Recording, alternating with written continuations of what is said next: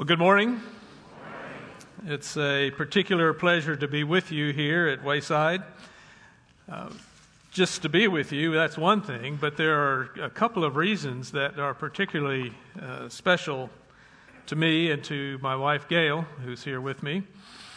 One is we now live in Fredericksburg, Texas, and we go to Hill Country Evangelical Free Church, which was started through Wayside. And so thank you for that. The second thing is a long and very wonderful friendship with Roger and Kim, and so it's a special privilege to be here. Roger, thank you for your invitation and for this special opportunity to be with you all. I listened to Mark Bailey's sermon from last Sunday. He was talking about living and serving and ministering in a contrary culture. And as you heard, much of my background has been in leadership, so I want to talk with you about leading, Christian leadership in the midst of a contrary culture. Because God has put you at Wayside Chapel here in San Antonio, at this place, at this time, to use you for His purposes and to accomplish His will in this community and to minister to the people that He has placed you within. Nowadays, it may not be such an easy thing. The church in the U.S. has enjoyed years of favorable culture, but that's not so much the case anymore. That's changing daily. And the reality is we will either influence the culture in which we live or that culture will control us. Now, the culture in the United States is changing at warp speed.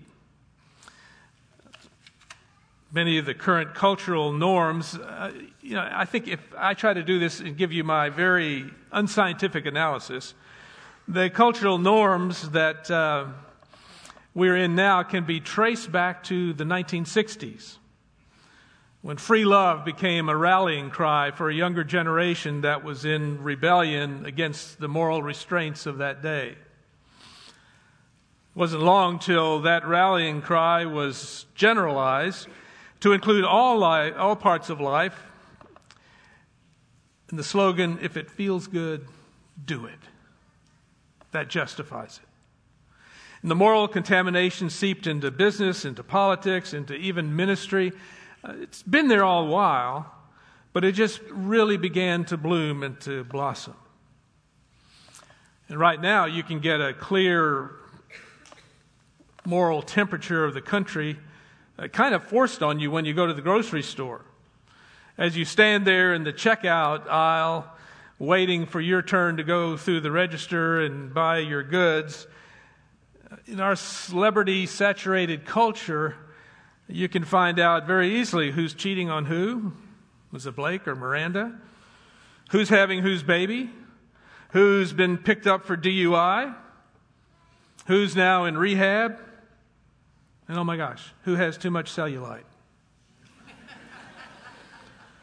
The problem is that a godless culture and personal self-interest are allies. A godless culture knows what is appealing to our self-interest and our fallen nature. And that godless culture is very adept at creatively serving up to us all of what it wants us to have and to do in a form that's very hard to refuse. And so now, we live in a culture where the greatest value is my own pleasure, and the greatest virtue is self-centeredness, the greatest sin is not loving myself, and the greatest tragedy is having unfulfilled desires. And the reality is now we are in a case where the desires themselves validate our choices. That's the reality. When we lived in Dallas, I had about a 30 to 45-minute commute back and forth to the seminary, and I listened to the radio and, as I was doing this. And, of course, radio is so much commercials. And I just got stopped once when I was thinking. I heard this commercial, and it was You deserve this. You deserve. Have you ever thought how many times you hear that on commercials? You deserve. The first one I remember was McDonald's. You deserve a break today. But now it's gone through everything. You deserve this. You deserve that. The reason why you should have this is that you deserve it. And so in the rush to do away with the earlier moral restraints, the source of much of the earlier views of morality had to be challenged. And so Christianity began to be mocked and disparaged. I always remember my wife's story about when she was a student at University of Texas in English. She had an English professor, a young man with a PhD from some Ivy League school, in a class on American literature where they were studying Puritan writers like Jonathan Edwards and Cotton Mather. And one day at the end of his class, he said to all of these students there, "I trust that none of you still believe in the myth of Christianity." That was a few years ago. It's gotten even worse. The reality is that God is being pushed out of American society, sometimes by omission or the glorification of life without God. You see that in the entertainment industry. There's also been a literary slide in our culture. Do you know the two most popular books in the 19th century were Lew Wallace's Ben-Hur, that was published in 1880, and Charles Sheldon's book, In His Steps, that was published in 1896. Now, Lew Wallace, who wrote Ben-Hur, was a Union general during the Civil War, and he wrote that book, and it became a hugely popular book, made into a movie. The star was Charlton Heston. I wonder if any of you have seen that. But it was a story about a charioteer who was fighting for his family, and his inspiration was Jesus Christ. Sheldon's book, In His Steps, was the first book to ask the question, what would Jesus do? And it was published in 1896. It sold 50 million copies, and it was the leading bestseller all the way up until the late 1950s, until it was replaced by, of all things, Peyton Place. That's the reality of the change. So sometimes it's glorification of a life from which God is absent. Sometimes it's become the prohibition of even the mention of God.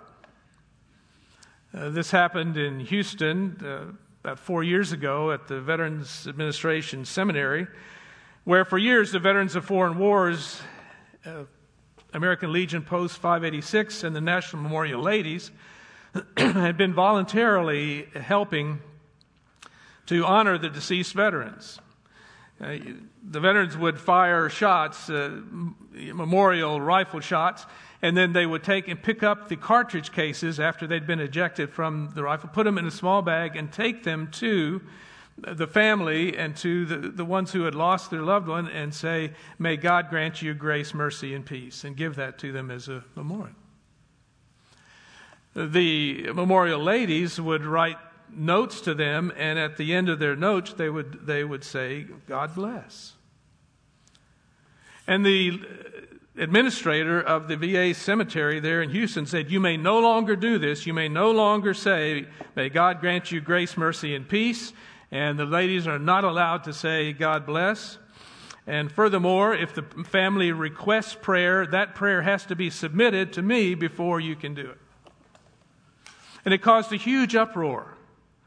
And there was a lot of controversy going back and forth, and the administrator was moved on to another place and so on, and they made some clear rules about it and solved it in that way. Last month, the Oklahoma Supreme Court decreed that a sculpture of the Ten Commandments must be removed from the state capitol grounds.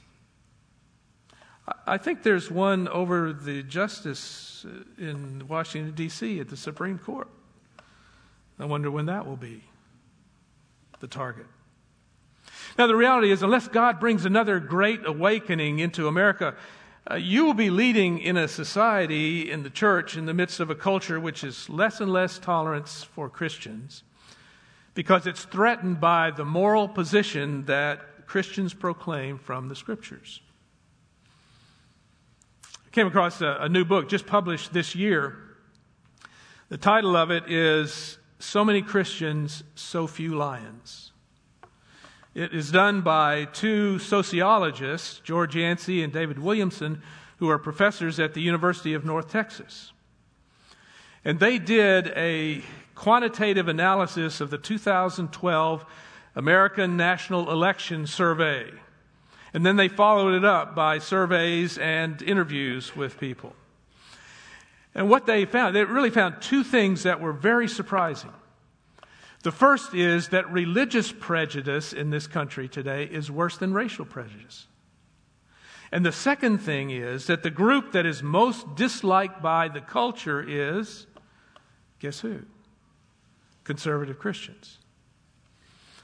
It wasn't a majority of the population that disliked conservative Christians, but it was a significant minority. And those who were anti-conservative Christians, the surprising thing was that they tended to be relatively high in social status and social power, wealthy, well-educated, progressive, Caucasian. These are the people that are in power. These are the people that have a lot of social power.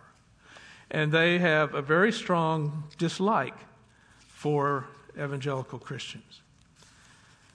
Now, this should make us stop and think. How do we relate to this? What do we do?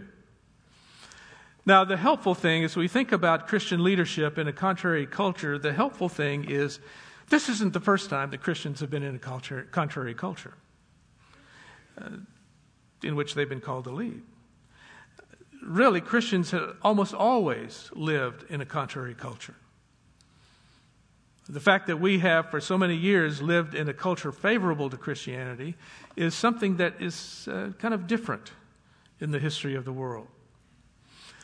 So Christians almost always live. So let's look at a passage in Scripture. If you'd open your Bibles to 1 Peter chapter 5, I want to look at this passage in terms of what Peter is saying about Christian leadership in the midst of a contrary culture.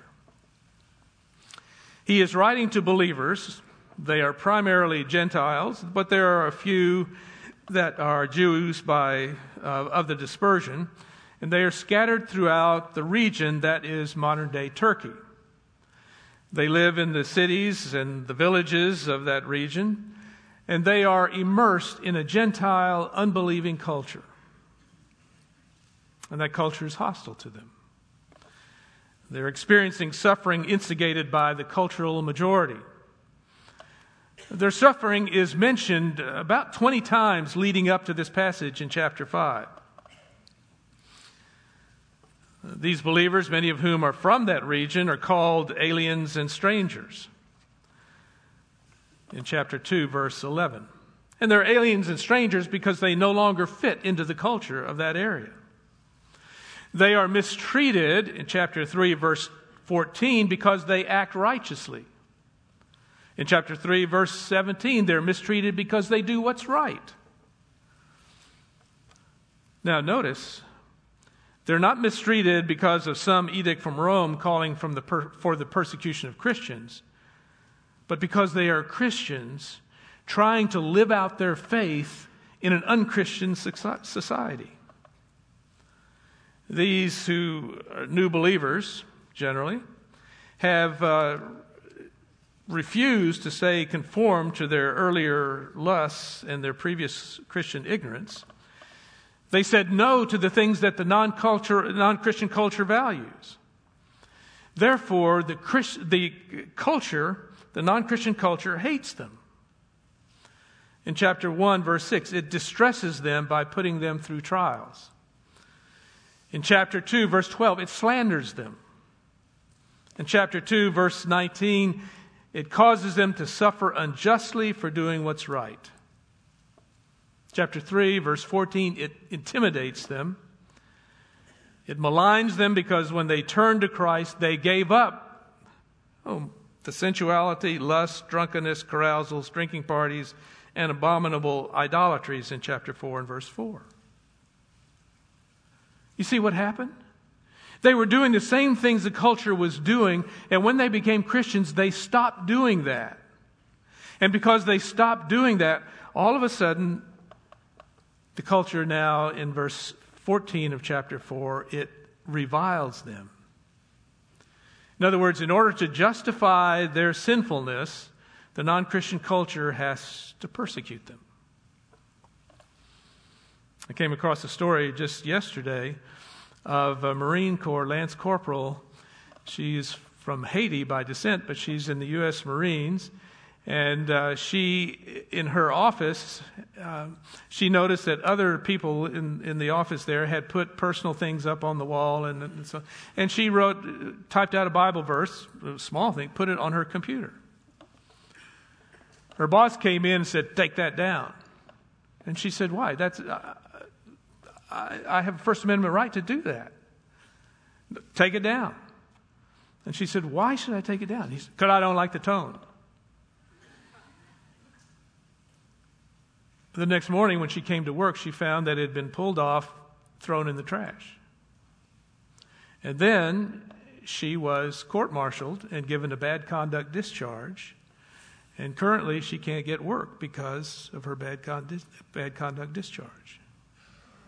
Fortunately, there are some Christian organizations that are helping her, and hopefully will turn that around. But that's kind of the way it is, the way the culture is. And so, after talking about all of these things to these believers in these first chapters of 1 Peter, Peter gets personal. And he begins to exhort the leaders of the churches and then the people. And so when we get to chapter 5 and verse 1, for the first time in his whole epistle, he uses the word "I." So he's personal. And he gets passionate. Christians who are suffering pushback of a hostile culture need reliable leaders that they can count on. And so from the first century to the 21st century, the stage set and the actors have changed, but the script and the drama is still the same. This is very contemporary. And so 1 Peter chapter 5 and verse 1, "Therefore I exhort the elders among you as your fellow elder and witness of the sufferings of Christ, and a partaker also of the glory that is to be revealed. Shepherd the flock of God among you, exercising oversight, not under compulsion, but voluntarily, according to the will of God, and not for sordid gain, but with eagerness. Nor yet as lording it over those allotted to your charge, but proving to be examples to the flock. And when the chief shepherd appears, you will receive the unfading crown of glory."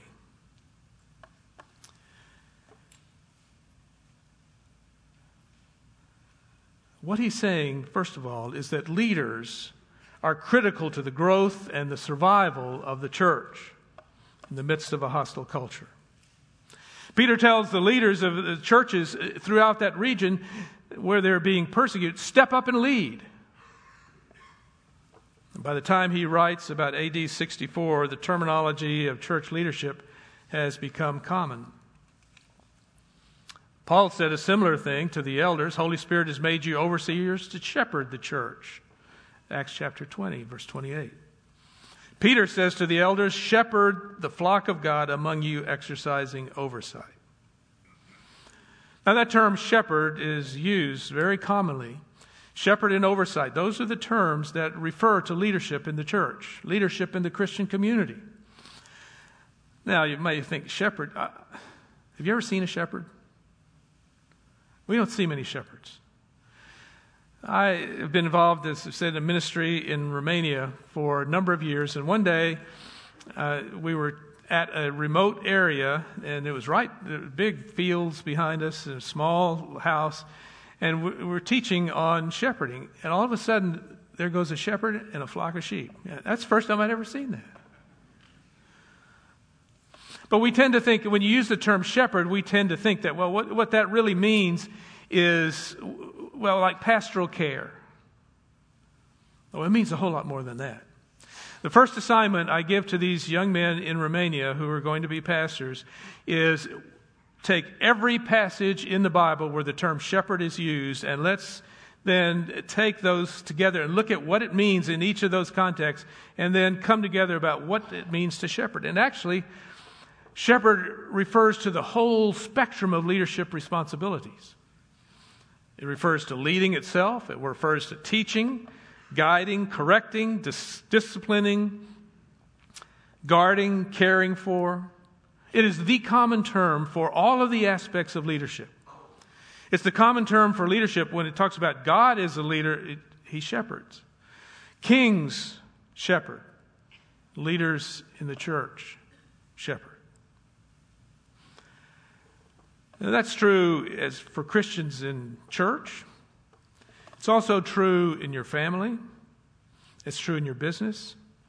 And it's true in the society at large. The church needs leaders who lead, but they also need leaders who lead in the right way.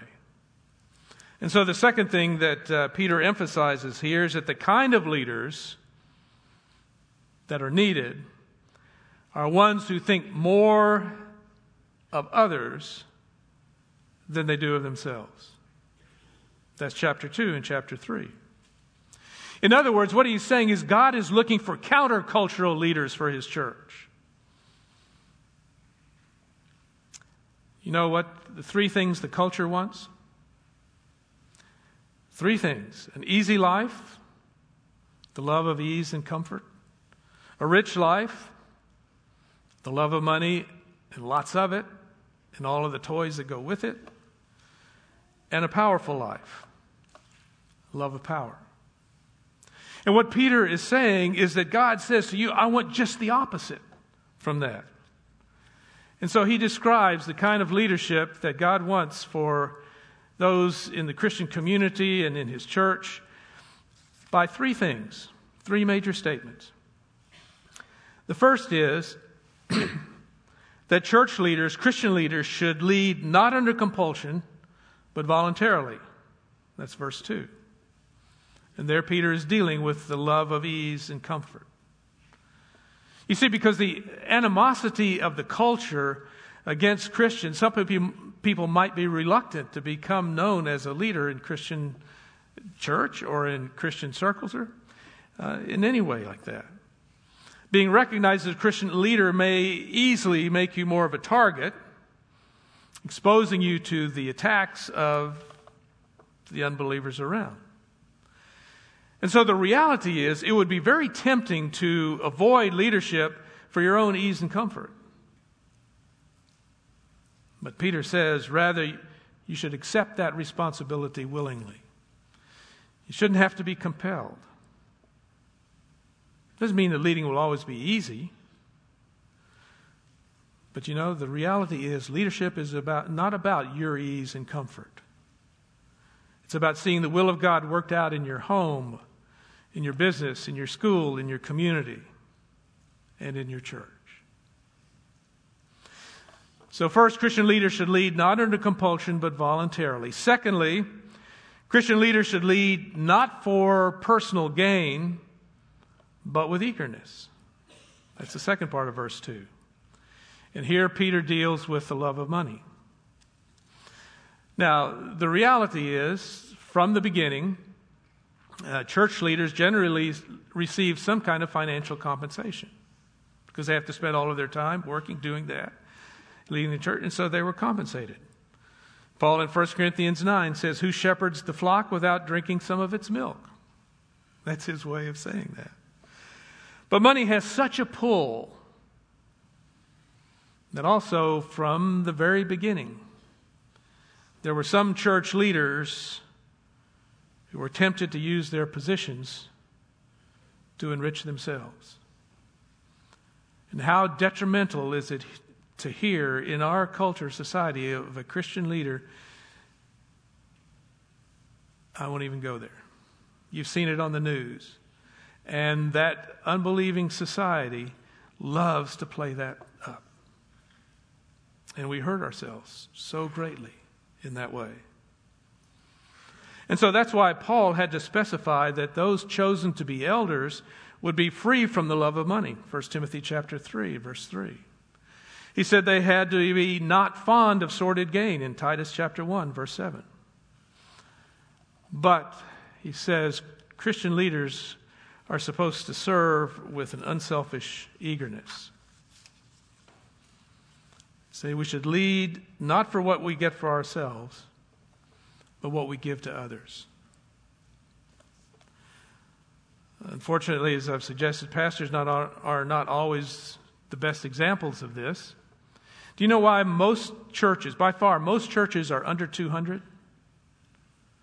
Some of the research that was done discovered that in order to grow church beyond 200, you had to add people to the staff. And there were some who did not want to have others there, to have the affection of the congregation, or to share that with them. And that was sad. Third, Christian leaders should not seek to dominate those that they lead, but to provide good examples for them. That's verse 3. Don't lord it over those under your charge, but prove to be examples to the flock. You know, research has demonstrated there are three reasons why people are motivated to be in leadership. First one is a desire to affiliate, and what that means is they want to be liked by others, they want to be accepted in a group, so they take leadership responsibility. The second is a desire to achieve. That is, they want to accomplish something. They want to accomplish a worthy goal, overcome a challenge, whatever it is. And some people become leaders because of that. But the third thing that comes up is a desire for power. For most people, what research shows is that exercising power is more important than being liked or having a sense of accomplishment. There is an addiction to power. And so the church desperately needs people who will be radically different from that. We need leaders who lead not by intimidation, but by inspiration. We need leaders who choose not to control others for their own benefit, but to control themselves for the benefit of others. We need leaders who lead not with the legal authority derived from their position, but with the moral authority derived from their life. We need leaders who replace this hierarchical exercise of positional power with a horizontal demonstration of personal example. That's what he's saying here. And here's why it's important. Because being self-centered, loving money, domineering, loving power, all of that comes natural. But self-giving, serving, and empowering others requires an example. The greatest example was Jesus Christ. But what he's asking is that those who lead in his church, his community, be the same way. They lead the same way. Not like the world leads. Remember, Peter and his disciples, they had a hard time with that. They really could not get their mind around what he was asking. They believed that leadership was about exalting themselves and enriching themselves. And as a matter of fact, their most significant conversation that recurred time and time again was what? Which one of us is the greatest? That's why they had such a hard time when Jesus talked about his impending death. Do you remember the first time Jesus said, we're going to Jerusalem and I'm going to die there? Remember what Peter did? He took him aside and he rebuked him. You can't talk like that. Because leaders, they take the throne and they set up their friends. Even as they were leaving the room where they had just had the Last Supper and Jesus had washed their feet and given them such a beautiful example, do you remember what they were talking about? Which one of them was the greatest? But now, 30 years later, with all that Peter has experienced, as he writes to these believers that are suffering because of their faith in Christ, he now has a different perspective. And he uses some of the same words that Jesus did on that last night. Not lording it over those allotted to your charge, but be examples. And as he is writing these words, his mind flashes back to that night before Jesus' death and what he said. Because now, that's a reality in Peter's life. And so what he's saying is, don't lead like the culture does. Rather, give them an example they can emulate. Now, to be a good example, there are at least three things that we need to be a good example.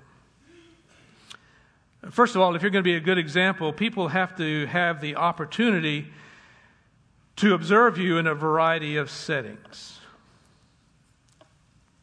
I've got a couple of Roger stories I'd love to tell you.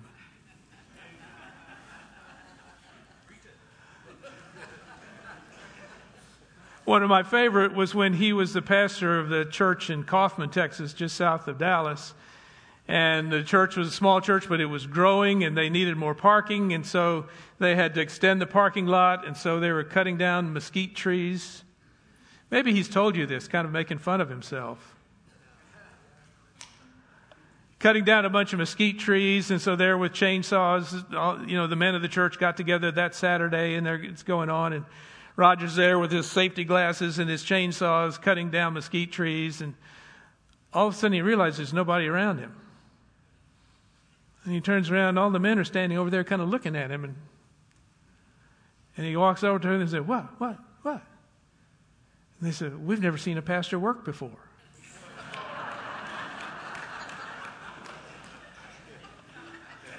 Now that's funny. But there was an example of service.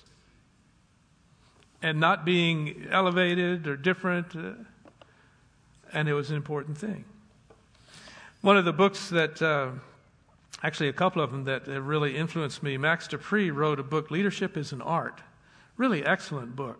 He's a Christian business and CEO of a major corporation. He wrote that book and another one, Leadership Jazz. And the thing that really struck me is, as the CEO of this major corporation, he made it a point to be showing hospitality to the people that worked with him, to be at their celebrations, to be at their retirements, to have them together at holidays. So all the different ways that he could interact with them, and they could see him in many different situations. So you need to have the opportunity of being observed, your conduct observed in a lot of different type of situations. Secondly, there needs to be a consistent correspondence between our behavior and the standards of Scripture. Those have to be together. And it hurts the cause of Christ every time we see a Christian, whether it's in business or ministry, a Christian fall morally, a Christian have difficulty morally. It's always something that is made a big deal among the non-believing world. Correspondence between our behavior and the standards of Scripture. Do you know that Max Dupree capped his salary at 20 times that of the average hourly worker? So he's CEO of this major corporation. He capped his salary at $400,000 a year. Now that may sound like a lot. But when you compare it to other CEOs of major corporations, it's nothing. He did that because of his principles, his Christian principles. And so there was a correspondence between the way he behaved and treated those who worked with him and his Christian values. The third thing is we need an exposure to our inner states. In other words, what we're thinking and dealing with, why we make the choices that we do. This requires a level of authenticity and vulnerability. I wish it didn't take me so long to learn that, but I remember at one time I was on active duty in the Army while I was pastor at Grace. I was in the reserves, and so I was on active duty at Fort Hood, and so I was driving back from Fort Hood, going back to College Station after active duty was over. And it was just a lovely little Texas road, one of those two-lane highways with, either side you had plenty of room on the shoulders there. And I'm driving along, and people come up behind me, and I'd see them coming up, so I'd pull over the shoulder, and they'd pass by. And I'd look over there when they passed by, and they'd wave. And so I'm doing this two or three times, and I'm just cool, having a nice little drive back, and all of a sudden, I see this car coming up pretty fast behind me, and it's kind of a sporty car. I pull over to the side, and boom, it goes right by me.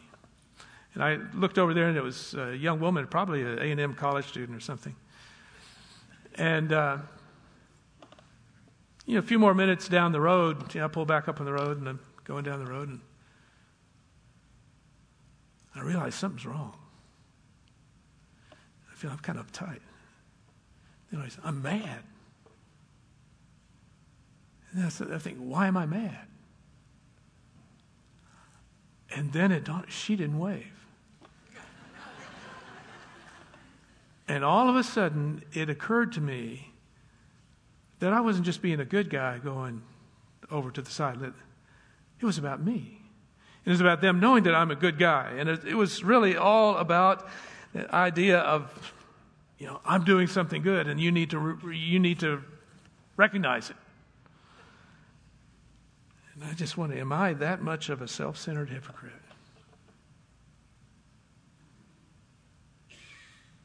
But that's sometimes the reality.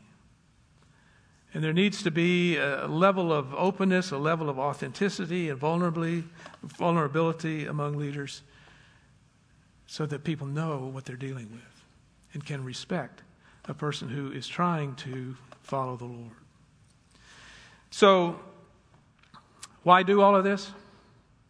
Well, why not just lead like the culture and enjoy the benefits? Well, there's an important answer to that question that Peter gives in verse 4. He says that God will reward those Christian leaders who lead unselfishly. When Jesus appears, he will reward those who have led the church well. The reward will be what we've all been looking for in one way or another. It'll be a crown that consists of glory. So to those who would be leaders, the bottom line is this. You have a choice to make. Glory now or glory then. Get it now and lose it then. Or get it then and keep it forever. That's what he's saying. In the Army, we had a saying that command is granted, but leadership is earned. All of us need to earn leadership by the example that we give. And so just three things in closing. One, step up and lead as a Christian.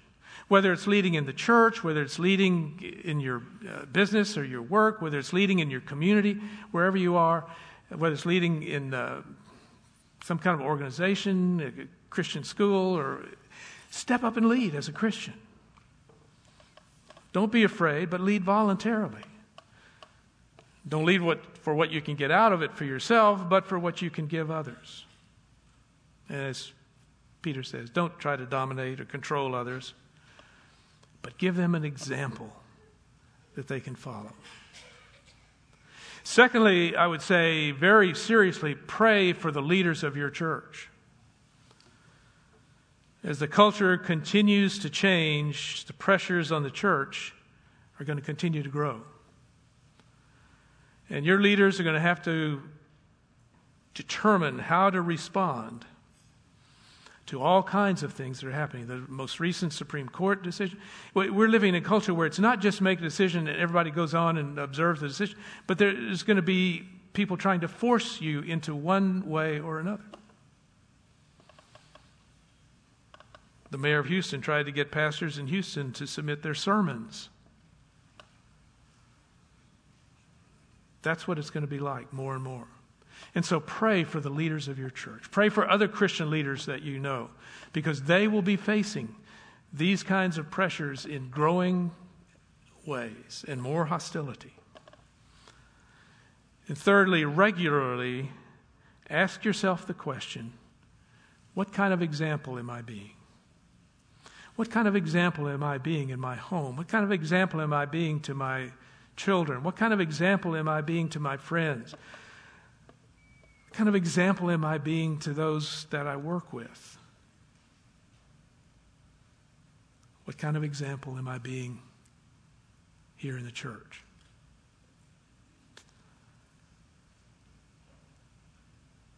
You know, God has put us in a particular point in time, a particular place in the development of this country and this society.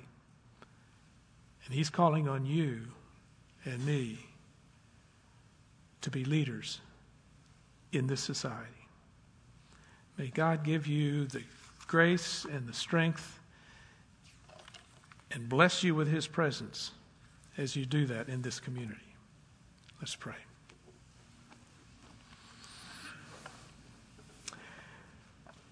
Father, we are grateful to You for Your presence with us. How desperately we count upon that. Thank You for Your Spirit, the Spirit of power that You have given. Lord, we are grateful that You have given us the opportunity to serve You. Right now, in this culture, this day. And so we pray that You would guide us, that You would give us the wisdom, and that You would give us the courage to lead in the midst of this culture. We don't agree with so many of the things that describe the way that it's going. Pray that You might enable us to be examples, the kind of examples that people would want to emulate, people would want to follow as we follow You. And so we thank You, Lord, for Your presence, Your continuing presence and power. In Jesus' name, amen.